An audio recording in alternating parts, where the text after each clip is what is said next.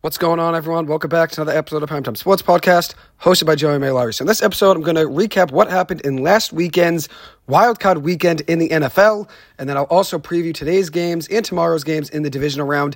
I'm going to go pretty quick in this since I don't really have too much time today. So, uh, recap the games really quick, and then preview today's and tomorrow's games very fast as well. So, we'll start off with last weekend's win for the Houston Texans over the Cleveland Browns, 45 to 14 win for Houston.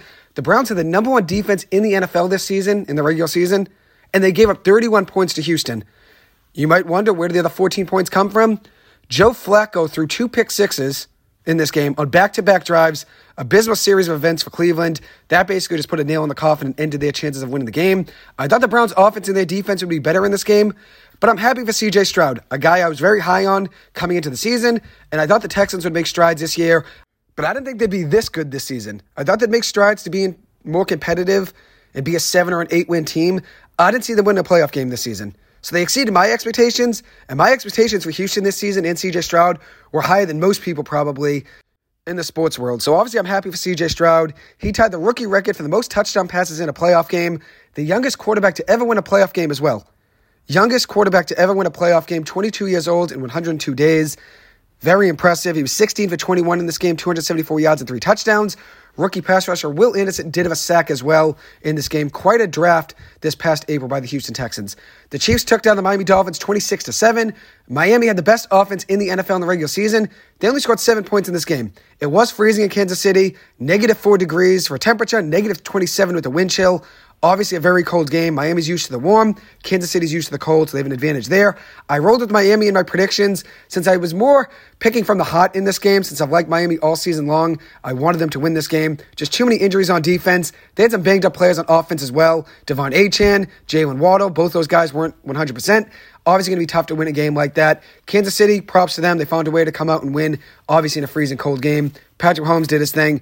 262 passing yards and a passing touchdown in that one. So, obviously, a big game from Mahomes. Also ran the ball well, two carries for 41 yards with a 28 yard carry at one point. So, ran the ball well. Rashee Rice looked very good in this game. Eight catches, 130 yards on touchdown. He was a rookie I was very high on heading into the season. The five rookies I talked about the most on my podcast before the season began were Puka Nacua, CJ Stroud, Tank Dell, De'Von Achane, and Rashee Rice. All five guys were absolute studs this season.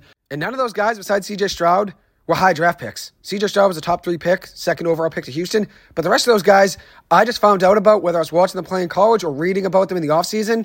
And I figured they'd have big seasons just looking at their highlights, looking at what they did in college, and looking at their strengths and what offenses they were in. All five of those guys played very well this season, obviously had big rookie years. So now I'm going to move on to talk about the Green Bay Packers and Dallas Cowboys game. The Packers surprised the entire country in this one with a 48 to 32 upset win over Dallas. Dallas was undefeated at home on the regular season. They were my Super Bowl pick, but I did acknowledge in my preview last weekend the Cowboys didn't really beat anybody good in the regular season. They didn't really beat too many good teams.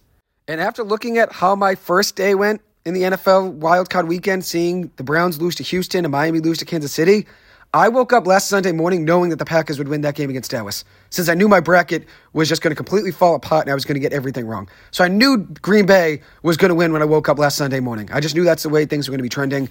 Dallas was trailing in this game 27 to 7 at halftime. Dak Prescott threw a pick six right before halftime to make it a 27 to nothing game late in the second quarter. Dallas did drive down the field, don't get a touchdown to Jake Ferguson, who did have three touchdowns in this game. So it was 27 to 7 at halftime. The Cowboys didn't really catch many breaks early in the game. Jordan Love played great in his playoff debut, 16 of 21 with 272 passing yards and three passing touchdowns. Nearly identical stat line to what CJ Stroud did in that Browns Texans game. Aaron Jones made it easier on that entire offense. He looked like the Aaron Jones of old. Some crisp and strong running, 21 carries, 118 yards, and three touchdowns. He was great in this game. My boy Dontayvion Wicks had a good game as well. Two catches for 25 yards and a touchdown. I really like that Green Bay young receiving corps.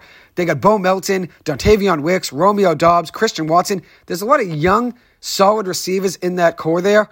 So props to Green Bay scouting department. They find a lot of good talent later in the rounds at the wide receiver position. So like I said, I figured Green Bay would win this game after both of the games I picked last weekend fell apart. So credit to Green Bay. They showed up to play. Excited to see what they do in today's game versus the 49ers. The Rams lost a close one to Detroit, 24-23. The Rams are right there in this game. Really played with a lot of grit, kept fighting back. As for Detroit, I didn't really like how they played on defense. I thought they played a little bit dirty on defense. They hit Tyler Higbee pretty low. They had some dirty hits, I thought, on Matt Stafford, and also hit Puka Nacua pretty hot over the middle a couple times. And I thought a couple of them maybe weren't too necessary. Matt Stafford did take some big unnecessary hits in this game. He is a tough dude. He did fight through it. He also was booed as he came out of the tunnel by the Detroit fans, which I didn't like. He gave everything to that franchise that he could. They just didn't really have enough there to contend with them for more than a couple seasons. He did do all he could, though, for Detroit. Still gives back to the Detroit community as well. Didn't really like the booing of him, but I guess that's just the way fans are. Matt Stafford was 25 36 passing in this game, 367 yards and two touchdowns. Puka Nacua was definitely battling some injuries, but he balled out as always. Nine catches, 181 yards and a touchdown. Cooper Kupp was held to just five catches, 27 yards in this game. Credit to the Detroit defense. They found a way to lock him up in that one. Jared Goff looked good and crisp as well. 22 of 27 passing, 277 yards and a touchdown. Threw a touchdown pass to Sam LaPorta in his return from being hurt. Good to see him back on the field for the Lions. The Rams were down 21 to 17 at halftime. Only allowed three points in the second half. The Rams defense really stepped up and made a lot of adjustments, forced a lot of punts in the second half, and that's what made it a close game, especially late in that one. They only lost by a point. As for Buffalo, they took down Pittsburgh 31 to 17 on Monday night. My only correct prediction from the wild card weekend round. Pittsburgh made a little bit of noise though. They were down at one point in the game, 17 to nothing. They made it a 24 to 17 game in the third quarter. They had a touchdown pass from Mason Rudolph to Calvin Austin to make it a one-score game midway through the third quarter, but that was the closest they got. Josh Allen looked very good in this game, 21 of 30 passing, 203 yards, three passing touchdowns. Also added in eight carries for 74 yards and a touchdown on the ground. That could mean he's due for a bad game this weekend since you really have a lot of give and take games with them, great games and bad games. Could mean he's due for a bad game. We'll see what my prediction is in just a few minutes. As for Tampa Bay, they destroyed the Eagles on Monday night, 32 to 9. Blew them out, outscoring the Eagles 16 to nothing in the second half. Jalen Hurts and that Philly offense did not look right. AJ Brown's absence was definitely noticeable, which, as you'd imagine, one of the best receivers in the NFL. When he's not in the offense, obviously it's going to make a big difference. The Eagles finished the regular season on a really bad note. I think they were one and six in their last seven games in the regular season. And most of the time, the teams that go into the playoffs hot, typically are the teams that can make runs. You don't be playing bad football heading into the playoffs. Because once you make it into the playoffs, it's one and done. There's no time to figure things out. There's no, oh, if we lose today, we can figure things out next week. That's not the case in the playoffs. It's usually whatever team's the hottest team and the healthiest team. Typically, they find a way to win a lot of those games in the playoffs. The Eagles found a way to really struggle at the end of the regular season. That's why that Tampa Bay team really took advantage of them. Baker Mayfield balled out in this game 22 of 36 passing, 337 yards, and three touchdowns. Tampa's defense did step up in a big way in this one. They had a safety of Jalen Hurts also allowed just 275 yards in this game. If they could do that again in the division round, they could beat Detroit this weekend. I really believe that. As for what the games are for this weekend, now I'm going to give a quick preview of the games for today and tomorrow. We have the Texans at the Ravens today at 4:30. I'm excited for this game. I think this one's going to be the best game of the weekend. I think it's going to be very close. I do think there will be an upset in today's games, whether it's Green Bay or Houston winning against the Ravens or the 49ers. Lamar Jackson versus CJ Stroud. I'm a big fan of both quarterbacks, two top quarterbacks in the NFL this season. Lamar Jackson, the MVP, versus probably the rookie of the year in CJ Stroud. Baltimore's defense has been great this season. They can really suffocate opposing quarterbacks, like we saw in that Ravens Niners game when the Ravens defense really made Brock Purdy struggle in that one. But CJ Stroud hasn't let pressure really get to him too much this season. I do think the Texans will be right there, but I think the Ravens find a way to win 24 to 20. Like I said, though, I wouldn't be surprised though if there's an upset between the Texans winning today or the Packers beating the Niners. The Packers at the 49ers tonight at 8:15. If the Packers play like they did against Dallas last weekend, I think they'll be right there in that game. I expect both of today's matchups to be very close. The big question in today's game, though, is this. Can the Packers defense force a few turnovers of Brock Purdy? Can they make it hot on Brock Purdy and force him to make some mistakes? That'll be the d- big difference maker in this game because Brock Purdy and that 49ers team hasn't had to play from down too often. If the Packers have a lead in the second half, I think they win that game. I really do. I need a big upset pick in this weekend's games. I need a hot take. I'm going to roll Green Bay winning this game 33 to 27. I know it's a big hot take. I was completely wrong last weekend. So what's the difference? I have another wrong take this weekend as well. I'm going to roll with the Green Bay Packers winning this one 33 to 27. Next up, we have the Bucks at the Lions tomorrow at 3 p.m.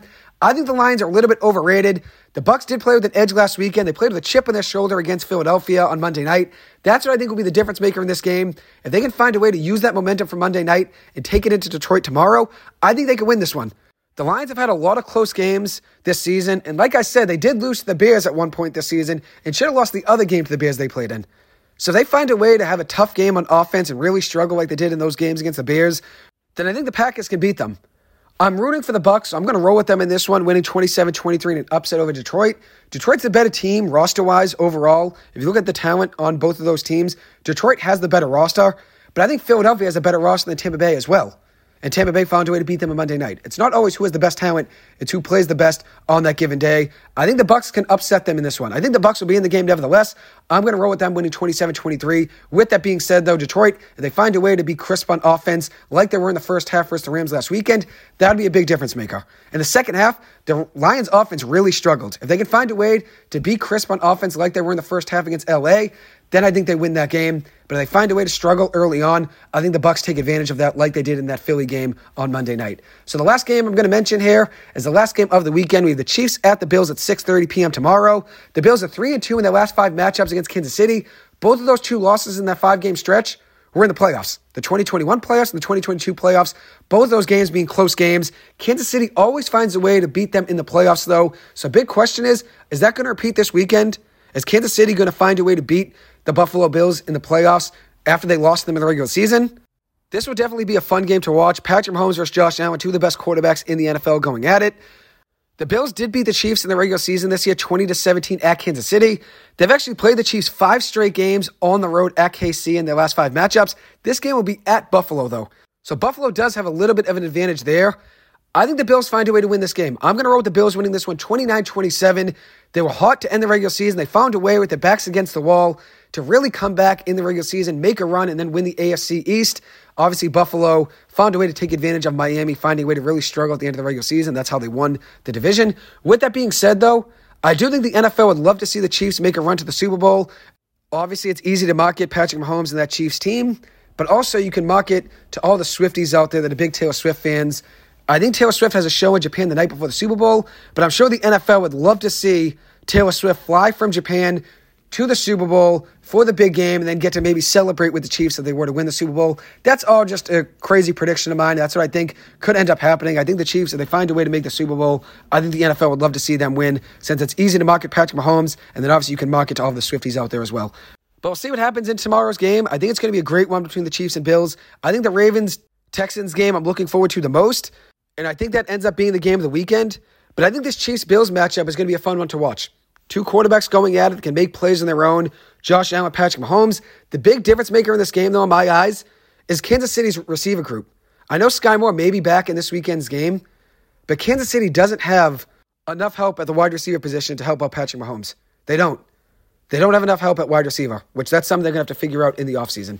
Anyways, that'll wrap up this episode. Thank you guys so much for taking the time to listen to this. As always, I appreciate it. I hope you guys have a good one, and I'll see you guys in the next episode. Thank you and enjoy this weekend's games.